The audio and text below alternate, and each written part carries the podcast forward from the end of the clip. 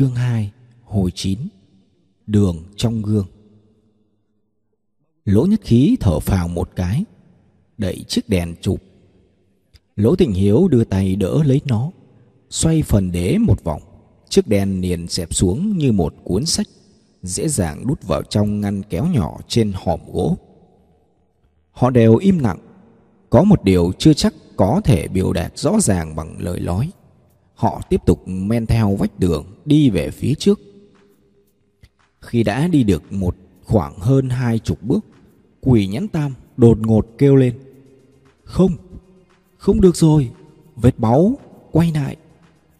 Lỗ tịnh hiếu nghe thấy vậy. Vội vàng kéo lỗ nhất khí lại nói nhỏ.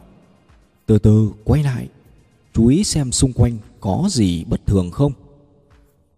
Thế là ba người chậm chậm nhích về phía sau. Khi lùi lại được khoảng hai thước, lỗ nhất khí đột nhiên cảm thấy có một thứ gì lay động phía trước. Có một cái bóng màu xám lướt qua trước mặt. Cậu giật mình, theo bản năng lắm chặt lấy báng súng trong túi vải. Cái bóng trông quen quen, dường như cậu đã nhìn thấy ở đâu đó. Xong ngay lập tức, cậu cực lạc, gạt bỏ suy nghĩ này điều đó không thể. Trước mắt cậu, không có một người nào vậy cái bóng đó ở đâu ra?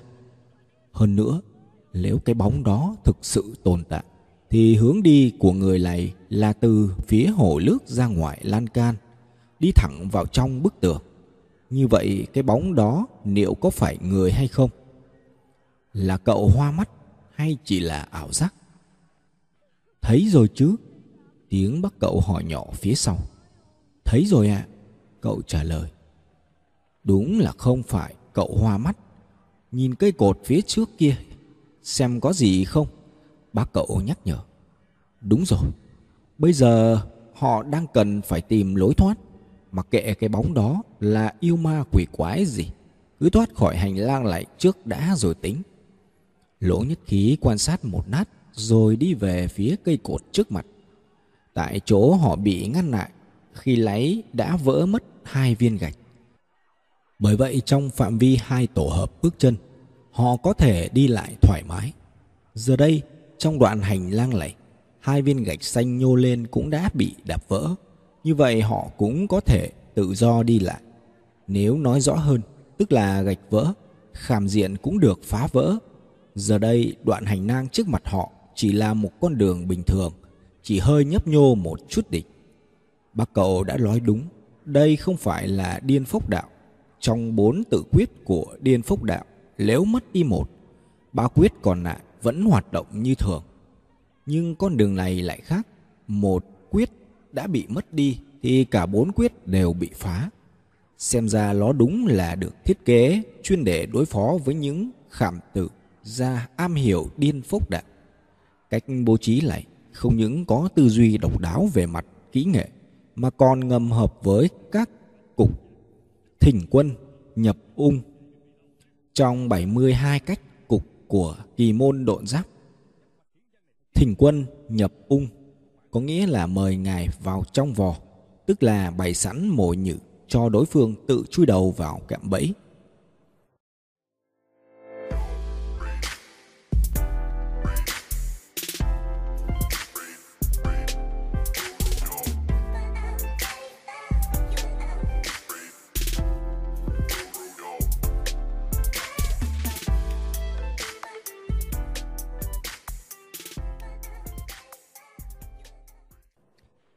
tới cây cột. Nỗ nhất khí cẩn thận, Sờ vào một hồi Xong do quá tối Lên cậu định lôi viên đá huỳnh quang ba tư ra Để nhìn cho rõ. Đúng vào lúc cậu sắp nôi được viên đá ra, Thì một cái bóng lại lướt qua trước mặt. Có lẽ vẫn là cái bóng xám khi lấy, song lần này Nó đã không còn hoàn chỉnh như trước, Mà chỉ còn có nửa thân trên. Không có chân, Vẫn là xuất hiện từ trong hồ nước lướt qua hành lang rồi chui vào trong bức tường mất hút. Lần này cái bóng trông rõ ràng hơn nữa. Lẽ nào trong căn nhà này quả thực có thứ âm tà gì đó vẫn chưa chịu nhập âm phủ luân hồi? Tuyệt đối không thể. Bởi vì có một người vẫn chưa lên tiếng. là ai vậy? Quỷ nhãn tam, hắn là cao thủ phái rời mộ, tinh thông thuật Mao Sơn, giỏi về xua tà đuổi quỷ. Đến lúc này, hắn vẫn không nói chắc chắn đó có phải là thứ âm tà như cậu đang tưởng tượng. Kỳ thực, không cần viện đến quỷ nhãn tam làm chứng thì lỗ nhất khí cũng đã phát hiện ra rằng đó tuyệt đối không phải là ma quỷ gì. Suy nghĩ này đã bật lên trong đầu cậu vào khoảnh khắc cái bóng biến mất trên cây cột chợt lóe lên một vệt sáng giống như phản chiếu từ mặt gương. Lỗ nhất khí lôi viên đá huỳnh quang ra tiếp tục quan sát cây cột. Quả nhiên tại lửa phía trên của mé ngoài cây cột có một thanh đồng trơn bóng và sáng loáng như một mặt gương. Do thanh đồng khá nhỏ lại bị găm chìm vào chỗ nhô ra trên mé ngoài của cây cột gỗ xù xì lên nếu đứng từ bên trong hành lang sẽ không thể phát hiện ra nó. Cho dù có dùng tay sờ, chỉ sơ sơ ý một chút cũng rất dễ bỏ qua. Lỗ nhất khí vừa đưa viên đá huỳnh quang lướt qua phía trước thanh kim loại. Cậu lập tức hiểu ra rằng đây có lẽ là một chiếc gương làm trong một hệ thống nhiều tầng gương phản chiếu. Bởi vì trên khối đá Thái Hồ, tại Phương Ly, trong hồ nước cũng xuất hiện một đốm sáng đang di chuyển. Đồng thời trên cây cột trụ lại có một đoạn hành lang hơi uốn khúc cách đó khoảng hơn chục bước. Cũng có một đốm sáng lướt qua. Nếu cậu đoán đúng, tại những điểm khác trên hành lang và trong hồ nước vẫn còn những điểm sáng khác. Nguyên lý kỳ thực rất đơn giản. Cái bóng mà cậu vừa nhìn thấy lúc nãy thực chất chính là do có người đi qua ở một nơi khác. Những mảnh gương đồng thời được bố trí khắp nơi đã phản xạ lại chiếc bóng đó. Do mảnh đồng không lớn nên cậu chỉ nhìn thấy cái bóng lướt qua. cặp mắt quái đản mà cậu nhìn thấy khi lái có lẽ cũng xuất hiện theo cách này. Song kỳ lạ ở chỗ khoảnh khắc giữa hai mắt rộng hơn nhiều chiều dài của mảnh đồng rất nhiều. Nếu muốn cả hai con mắt cùng được phản chiếu đến thì đối phương chắc chắn phải nhìn nghiêng vào mảnh đồng. Nhưng nếu như vậy, cặp mắt xuất hiện trên trục đèn thủy tinh sẽ không nhìn thẳng vào lỗ nhất khí như lấy. Trừ phi có một thiết bị tập trung ánh sáng khác có thể lần lượt phản chiếu cả hai con mắt trên cùng một mảnh đồng nhỏ hẹp. Vậy đó sẽ là loại thiết bị kỹ xảo nào? Nhất khí có tìm được đường ra không? Lỗ tịnh hiếu có chút sốt ruột. Dạ, con vẫn đang tìm. Lỗ nhất khí lúc này mới bừng tỉnh. Đúng vậy, lối thoát ra vẫn chưa tìm được. Cậu còn suy nghĩ linh tinh làm gì? Thế là hai cậu cháu lại tiếp tục đưa viên đá qua phía trước mảnh đồng, dựa vào đó để quan sát các phương vị. Phương vị của điểm sáng trên khối đá Thái Hồ tại Phương Ly xác định là chính xác, song điểm sáng trên cây cột cách đó hơn 10 bước lại không đúng. Giữa nó và cây cột trước mặt cậu vẫn còn thiếu một điểm phản xạ. Điểm phản xạ này ở đâu? Tại sao nó lại biến mất? Vậy điểm sáng cách đó hơn 10 bước chân từ đâu mà tới? Lỗ nhất khí cảm thấy cần phải tiếp tục đi về phía trước. Trong đoạn hành lang chỉ vẹn vẹn 10 bước chân kia chắc chắn có một huyền cơ mà cậu cần phải phá giải. Đoạn hành lang quả thực rất ngắn, còn bao gồm cả hai bước mà lỗ nhất khí đã đi qua rồi lùi lại trở ra khi lấy. Tuy ở hai bước này cậu không phát hiện ra thứ gì khác lạ, song là một điểm truyền ngoặt của toàn bộ khảm diện. Bởi vậy trong hai bước này, vết máu trên khối đá Thái Hồ đã quay ngược trở lại. Cũng có nghĩa là con đường dưới chân họ đã quay vòng trở lại. Đây là một điều rất khó tưởng tượng. Tuy đoạn hành lang ở chỗ này có hơi khúc khuỷu, lại rộng hẹp không đều, nhưng là vòng tròn quay trở lại. Đáng lẽ vẫn phải nhìn ra mới đúng. Không đợi lỗ nhất khí tiếp tục tiến về trên con đường điên phúc đạo giả, thì quỷ nhãn tam đã nhanh chân, vượt lên trên từ đoạn đường biên sát phía trước. Từ miệng hắn chỉ bật ra ba tiếng gọn nọt, để tôi xem. Nói xong, hắn liền từ từ dựa sát vào tường, mà tiến. Lỗ nhất khí muốn đi theo, xong bị hắn ngăn lại. Quỷ nhãn tam bước đi hết sức thận trọng, vẫn tuân theo cách lúc trước, cứ đến tự quyết thứ ba la nhảy. Trong mỗi tổ hợp bước chân đều đá gãy những viên gạch xanh nhô lên trên hành lang. Nỗ nhất khí vừa quan sát quỷ nhãn tam, vừa đưa viên đá huỳnh quang ba tư qua lại phía trước giải động trên cột trụ. Khi quỷ nhãn tam đã đi được hai tổ hợp rưỡi bộ pháp, Lỗ Tình Hiếu đột ngột kêu lên. Được rồi, nguyên lý phản chiếu ánh sáng gấp đôi. Nam chuẩn, cậu hãy đi ngược lại. Trước hết, hãy tìm ra vị trí chuyển ngoặt chính xác. Lối thoát chắc hẳn là ở gần chỗ chuyển đoạn ngoặt đó. gấp đôi, tức là góc phản xạ bằng với góc ánh sáng chiếu tới. Tia phản xạ nằm trên cùng một mặt phẳng với tia chiếu tới.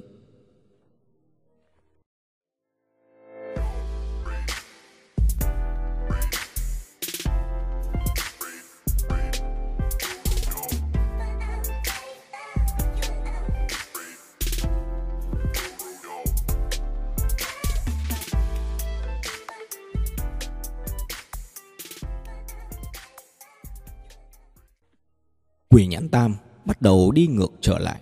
Hắn không cần thiết phải đi sát vào tường nữa. Bởi vì những viên gạch nhô lên đã bước bước thứ hai đều bị hắn đạp gãy. Thế nhưng hắn vẫn đi rất chậm. Đặc biệt là khi còn cách hai người khoảng 4, 5 bước, hắn lại càng bước đi chậm hơn. Vừa di chuyển vừa quan sát kỹ lưỡng trên dưới, phải trái, hy vọng có một nối thoát nào đó sẽ hiện ra trước mắt con cú vọ của mình. Không đúng, chỗ này hình như không phải là lấy gập đôi làm chuẩn. Có lẽ vẫn ở phía trước, lỗ nhất khí nói. Nhưng có vẻ không chắc chắn lắm, bởi vì từ lái tới giờ, cậu vẫn chưa tìm ra điểm phản xạ thiếu từ ánh sáng của viên đá. Quỷ nhãn tam dừng lại, hắn nhìn lỗ tịnh hiếu, nhưng chưa đợi lỗ tình hiếu kịp nói gì, đã lại tiến về phía trước. Không hiểu vì sao hắn luôn cảm thấy mỗi lời nói của lỗ khí dường như là một mệnh lệnh mà hắn cần phải thi hành. Khi sắp đi được tám bước thì đột nhiên có một đốm sáng nhảy lên trên người quỷ nhãn tam. Đừng cử động, cậu Tam, cậu đứng nguyên ở đấy chớ có nùi nại. Đốm sáng xuất hiện khiến cho giọng nói của Lỗ Thịnh Hiếu tràn đầy phấn khởi. Ông mừng vì sắp tìm ra được đường sống và cũng vì nhận thức và hiểu biết của Lỗ Nhất Khí. Xem ra việc ông ngấm ngầm chuyển các loại điển tịch tàn thư tới Mai Sấu Hiền để cậu tùy ý học theo cảm hứng, quả thực đã mang lại hiệu quả không nhỏ. Sự xuất hiện của đốm sáng cũng khiến lỗ Nhất Khí rất vui mừng. Cậu đối chiếu với hướng phản xạ của đốm sáng một nát rồi nói Anh Tam, anh di chuyển lên phía trước một chút. Hãy đá vỡ viên gạch ở quyết thứ ba trước đi đã rồi tính sau. Lời của lỗ nhất khí vẫn như là mệnh lệnh. Còn quỷ nhãn tam dường như rất sẵn sàng phục vụ. Quỷ nhãn tam tiếp tục bám theo vách tường Di chuyển về phía trước một chút. Giờ đây hắn đang đứng ở chỗ thắt của hành lang trên vách tường có một chỗ lồi ra thành cửa cung tròn. Đoạn đồi lầy vừa hay trùng khớp với điểm phản xạ của cây cột ngoài 10 bước chân kia, khiến cho khi đứng từ đây nhìn ra, tầm nhìn bỗng mở rộng. Trước mặt là một quang cảnh hoàn toàn khác. Quỷ nhãn tam chưa kịp quan sát kỹ tình hình xung quanh mà đưa chân đã gãy viên gạch trước. Hắn dồn sức vào chân đạp thật mạnh thân người nghiêng ngả về phía sau, đáng lý ra có thể tì vào vách tường để đỡ lấy cơ thể. Nhưng không hiểu sao, chỉ thấy cả thân của người quỷ nhãn tam trượt nghiêng theo vách tường đổ xuống. Chốc lát biến mất tăm trong vách tường. Thôi chết rồi, có bẫy. Lỗ nhất khí kêu lớn, không cần biết gì nữa, lập tức lao về phía trước để cứu quỷ nhãn tam nhưng lỗ thịnh hiếu lại thở phào nhẹ nhõm. Tìm ra rồi. Con tim đang như treo ngược vì no nắng của ông cuối cùng đã trở về vị trí. Tuy hành lang Yến Quỳ ở đây được thiết kế tinh diệu hơn nhiều so với hành lang mà ông đã lạc vào hơn 25 về trước, song vạn biến vẫn không lìa tông. Nếu đánh dấu được trên trụ cột chính giữa, chắc chắn sẽ tìm ra chỗ khuyết, lối thoát sẽ ở gần chỗ khuyết đó. Khối đá Thái Hổ cũng giống như trụ cột thất phong năm xưa, đều dùng để làm rối loạn tư duy và thị xác. Song do ký hiệu lần này không được đánh dấu tại điểm chính giữa ở cột, bởi vậy nối thoát có hơi lệch một chút. Với điểm chuyển ngoặt, nghĩ đến ký hiệu, Lỗ Thịnh Hiếu lại nhớ tới lão mù. Ông ngoảnh đầu nhìn về phía hồ nước, một nỗi đau xót nghẹn ngào trong lồng ngực. Có đường, đi chứ. Lỗ nhất khí còn chưa kịp chạy đến nơi, quỷ nhắc tam đã như một bóng ma ló đầu ra khỏi bức vách hỏi. Đi thôi. Ở những nơi thế này, những con đường bất ngờ chính là đường sống. Khó là ở chỗ tìm không ra, Lỗ Thỉnh Hiếu trả lời. Lỗ nhất khí cất viên đá huỳnh quang ba tư vào trong túi vải. Quay lại dìu bác đi về phía trước. Đến sát chỗ đó quan sát kỹ, liền phát hiện ra rằng phía sau chỗ tường lồi hình cửa cung tròn có một đoạn tường nhọn. Mặt bên trong là tường thẳng, mặt bên ngoài là đường chéo. Quỷ nhãn tam đã trượt vào trong tường từ mặt phẳng ở bên trong của đoạn tường. Ở bên trên nối vào có nắp hai tấm gương đồng hình vuông cao lớn. Hai tấm gương đồng đã phản chiếu phần tường lồi ra, hòa vào một thể với phần vách tường ở phía trước và phía sau ló, khiến cho mọi người khi đi qua phần tường lồi ra tự nhiên sẽ men theo mé tường ngoài của đoạn tường mà đi xéo về phía trước, nhưng kỳ thực đó chính là chỗ xoay vòng tròn trở lại. Đồng thời lại nhầm tưởng rằng mé bên trong là một vách tường liền khít mà không biết rằng có đoạn đường đi ngầm ở bên trong. Cách bố trí đã lợi dụng hiện tượng đi sai lệch thị giác và thói quen của người. Quả là xảo diệu vô cùng. Đừng nói là trong đêm tối cho dù giữa ban ngày, nếu không tìm kiếm cẩn thận cũng khó mà phát hiện ra. Lần này may mắn là đối thủ đã dùng cặp gương đồng này để đánh nửa thị giác, nhưng đồng thời lại có tác dụng phản chiếu hình ảnh, nên mới bị lỗ nhất khí phát hiện ra. Mặt khác, cặp gương đồng cũng cho họ biết rằng người đang âm thầm theo dõi bọn họ và cái bóng mà họ nhìn thấy không hẳn đang ở trong tiền viện mà có thể ở viện thứ nhất, viện thứ hai thậm chí là hậu viện hoặc cổng sau. Đi qua hai tấm gương đồng ở cửa, vào tại mé trong của bức tường, nhìn vào bên trong quả nhiên có một con đường. Bề mặt của con đường này đặc biệt được thiết kế giống y như vách tường hành lang. Có điều từ chỗ này không còn nhìn thấy cảnh vật trong hồ nước nữa. Bởi vậy, khi tới đây mới là con đường chính xác. Thật quá thần kỳ, một con đường vòng tròn lẩn quẩn được tạo ra bởi hai tầng ảo giác. Một con đường sống chính xác được che giấu bởi sự phản xạ của mặt gương. Hành lang yến quy với thiết kế phá vỡ nguyên lý cặp đôi của vạn xạ ánh sáng, lại cộng thêm điên phốc đạo với bố cục thỉnh quân nhập ung. Quả thực là một khéo đoạt hóa công. Khảm diện này trông khảm diện kia, nút nãy này đè trên nút nãy khác. Nếu như khảm diện điên phốc đạo giả lại không bị phá, sẽ không có cơ hội lên được chủ nhất phong, lại càng không có cơ hội để phát hiện ra thanh đồng phản chiếu. Như vậy cũng sẽ không thể tìm ra lối thoát khỏi hành lang yến quy. Trong lúc trầm trồ thán phục, lỗ nhất khí vẫn tỉ mỉ quan sát góc độ của tấm gương đồng. Đột nhiên một nghi vấn trỗi dậy trong cậu. Hai tấm gương đặt nghiêng phản xạ chéo nhau lại, không thể phản chiếu riêng rẽ hai con mắt được. Vậy thì cặp mắt nhìn thẳng vào cậu khi lấy được phản xạ tới bằng cách nào? Thế nhưng giờ đây không phải là lúc để nghiên cứu việc đó. Bác cậu đang dục cậu đi mau. Trời đông nhanh tối, chưa hết một canh họ đã mở được cổng chính. Giờ đã quá lửa canh hai mà vẫn chưa thấy bóng dáng của ngôi nhà. Hơn nữa, phía trước chắc chắn còn rất nhiều khảm diện cho dù có vào được đến nhà cũng chưa biết lỗ nhất khí phải cần bao nhiêu thời gian mới ngộ ra được bí mật trọng đại ẩn giấu trong đó. Lỗ tình hiếu và quỷ nhãn tam thì thầm gì đó với nhau, rồi họ vẫn để lỗ nhất khí đi đầu tiên. Tuy cậu cảm thấy hơi ngạc nhiên, song cũng không hỏi gì. Họ đã đi đúng hướng. Cổng Tùy Hoa đã không còn là một cái bóng mờ ảo nữa. Họ đi rất nhanh, thêm vài chục bước nữa đã ra khỏi hành lang. Một cái cổng thủy hoa cũ kỹ hiện ra sừng sững trước mắt họ.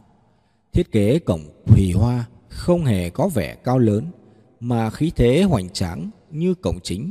Cách trang trí không quá hào nhoáng hoa lệ. Trên đầu xà tại mặt hướng ra phía ngoài của cổng thủy hoa được chạm khắc thành hình đám mây đơn giản. Dân gian gọi là đầu xà lá gai. Phía dưới đầu xà rủ xuống hai trụ lửng gọi là trụ thủy liên. Trụ thủy liên ở đây phần lớn rất nhiều so với bình thường. Hai đầu lóc sống mái cũng rất lớn, uốn cong chót vót, đâm xéo lên trời so với toàn bộ kết cấu trông rất thiếu cân đối. Có chút gì hơi giống với đầu lóc của đại điện trốn cung đình. Trong khi hai cánh cửa bên dưới lại thấp bé nhỏ hẹp lại càng thiếu cân xứng với phần sống lóc trông chẳng khác nào lực sĩ cưỡi dê hai cánh cửa của cổng thủy hoa là kiểu cửa, bàn cờ hay còn gọi là cửa lẹp biên. Hai cánh cửa hiện ra đang khép hờ, có thể nhìn thấy bên trong không rõ, bình môn. Bởi vậy đây là thiết kế cổng thủy hoa theo kiểu nhất điện, nhất quyển, cũng gọi là kiểu cổng thủy hoa, nhị lang, gánh núi. Bình môn là một loại cửa dùng để che chắn tầm nhìn, thường được gắn liền với tường có tác dụng tựa như chiếu bích hoặc bình phong. Nhưng nó khác bình phong ở chỗ, vị trí của nó là cố định khác với chiếu bích ở chỗ, là các cửa của nó có thể di chuyển, tháo lắp được. Bên trong cổng thủy hoa thường có bình môn, là mở giữa hai cột trụ phía dưới phần mái bên trong. Bình thường luôn đóng kín, chỉ khi có khách quý đến nhà mới được mở ra nhất điện tức là chỉ có sống nóc, nhất quyển tức là chỉ có một tầng mái, là kiểu cổng thủy hoa phổ biến và thường gặp nhất. Tấm gỗ nối liền hai thụ trụy liên, ở phía trên cổng thủy hoa thông thường sẽ được chạm trổ cầu kỳ, như các chủ đề, từ tôn vạn đại, tuế hàn tam hiếu song ở đây, hai trụ thủy liên lại được lối với nhau bởi một tấm ván dày, trơn bóng và đen thẫm không có bất kỳ họa tiết trang trí nào nhưng ở chính giữa tấm ván lại khảm hình đồ họa âm dương thái cực nhìn từ xa lại thấy đen trắng phần mình dường như được làm từ thép ròng và bạc trắng hai mắt cá âm dương ánh sáng nấp nánh, không rõ là được làm bằng chất liệu gì phía dưới cá âm dương treo một chiếc đèn lồng bằng giấy trắng. Trong đèn ánh nến leo lắt, chẳng khác gì đèn tang. Xong cũng may nhờ có chiếc đèn mà lỗ nhất khí mới có thể quan sát tỉ mỉ được toàn bộ phần cổng từ trên xuống dưới. Hai bên cổng còn có một cặp thú giữ cửa bằng đá. Thoạt nhìn tưởng là đôi sư tử, song nhìn lại không giống. Vẻ mặt của chúng trông rất tà quái, Phía dưới bụng hình như còn có thêm một cẳng chân. Trong đầu lỗ nhất khí lại lóe lên một tia sáng. Cậu lập tức nhớ lại trong cuốn Thập Di Ký Tấn Thời Sự của Vương Triều Tấn có ghi chép về loài thú lăm chân. Viết rằng loài thú này trông giống như sư tử, song lại có lăm chân do bàn tay lìa khỏi cơ thể của một tộc người có khả năng tách rời thân thể ở phương Đông biến hóa ra. Cậu cảm thấy rất ngạc nhiên vì thông thường loài thú này chỉ xuất hiện trên vũ khí binh đao và những lời chém giết sao ở đây dùng để chấn cộng. Trừ phi bên trong cánh cửa này thực sự là một nơi chết chóc. Tấn thời sự, tức là trước tác của Vương Triều Tấn, thực chất cũng chưa được gọi là giác sử, chỉ là những ghi chép về những chuyện truyền miệng trong dân gian, số sự việc ít người biết đến trong thời tấn. Hiện chỉ còn một phần tàn khuyết. Nơi thú lâm chân tới hồn phách vô chủ máu chảy thành sông. Cậu không dám khẳng định mình đoán đúng hay không. Bèn thử lầm nhầm câu liệm thần chú chấn áp thú lam chân trong phục tà lục. Cậu muốn biết phản ứng của hai người phía sau ra sao. Nhưng không ai nói gì. Lúc này cậu mới ý thức được rằng đã một hồi lâu cậu không hề nghe thấy tiếng động nào từ hai người phía sau. Dường như họ đã đột ngột biến mất. Tim cậu bỗng đập loạn, song cậu gắng chân tĩnh, từ từ quay đầu nhìn lại. Không có gì khác thường. Hai người kia vẫn theo sát cậu. Chỉ có điều về mặt của họ căng thẳng, dị thường. Tựa như đang đối mặt với kẻ thù hung hãn. Chỉ thấy Nỗ Thịnh Hiếu tay lưng hòm gỗ, quỷ nhãn tam lắm chặt vũ kim cương. Cả hai giống như cây cung đang kéo căng hết cỡ, không dám thả lỏng lấy một giây. Ánh mắt của họ đang sục sạo vào từng góc tối của lóc cổng. Tựa như trên đấy đang có một thứ quái vật khủng khiếp sắp sửa tấn công. Là thứ gì đã khiến cho hai người vốn coi thường sống chết bất chấp quỷ thần kia trở lên như vậy? Sự căng thẳng của họ khiến nỗ nhất khí cảm thấy vô cùng nghi hoặc. Lời này đâu đâu cũng đầy giấy nguy hiểm, những thứ đáng sợ có thể xuất hiện bất kỳ lúc nào. Bởi vậy căng thẳng cũng là đương nhiên. Song hai người kia không những không liên tục nhắc nhở cậu điều gì, mà ngược lại còn để cậu đi đầu tiên. Chẳng lẽ họ thực sự coi cậu là thần tiên, có thể trăm tà không sợ, trăm độc khó xâm. Thôi mặc kệ, tới đâu hay tới đó. Hôm nay mình hãy cứ làm viên đá dò đường. Họa phúc đã có trời định. Cậu nhủ thầm trong dạ. Đây không phải là sự sốc lỗi của tôi trẻ, mà là sự dũng cảm và tự tin. Cậu ngẫm nghĩ một hồi, ý đã quyết định. Ben quay đầu trở lại, cất tiến bước thẳng về phía bậc tam cấp của cổng Thủy Hoa.